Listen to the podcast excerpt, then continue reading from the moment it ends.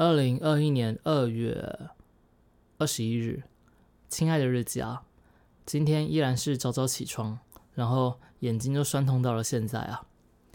虽然起了早，但今天的效率就明显差了很多。一整个上午加下午，只拍了一部影片。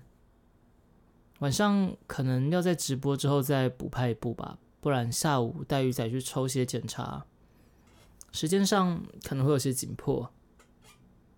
只是一想到要早睡这件事，就怕拍的太晚，嗯，会影响到明天的作息。想到这，想想还是早点休息吧。晚上开完台就当做是给自己一个小小的放假，可以多看一本书。如果能够提早睡着，那更是赚到了。现在的生活形态和过去还真有些不同。我现在喝酒的时间都抓在大概下午五点至八点，有时候甚至三点就开始小酌一番，当做是今天的休息。虽然晚上通常还要直播，没有那种忙完整天好好放松一下的感觉。不过忙完再喝，怕是来不及代谢就要睡觉啊，一定会影响到睡眠。加上我现在下午喝，反倒让精神好上不少。也不是说精力充沛，而是思绪和行动上，比起过往都还要稳定一些啊。真的是一个神奇的发现。只可惜最近，即便很注意身体，甚至在晚上都只有粗茶淡饭的，然后早早休息，可是睡眠品质却没有变好，反倒更加多梦啊。虽然说在梦中过得还挺开心的，我记得这几天的梦都是很棒的奇幻冒险啊。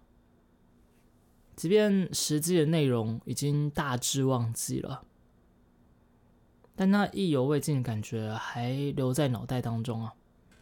只是哦，这样子也蛮大程度影响到我的精神啊，让一整天都浑浑噩噩的。是说，也不知道是因为做梦的关系，还是因为这一年来真的过得太不太呃过得不太顺啊，心理会影响到生理吗？所以也是有可能的。反正这一部分是近期要好好努力的方向。明天开始要再加一个睡醒后的运动，大概吃完饭到开盘间有半个小时的空档，我就来好好的伸展一下，做一些静态的活动。如果过一阵子后有明显的差别，那就把这个习惯给好好的维持下去。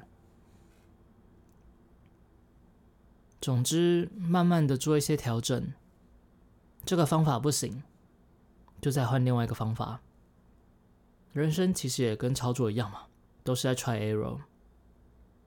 最终，只要找到一个适合我们的生活形态，这也算是一个不错的收获啦。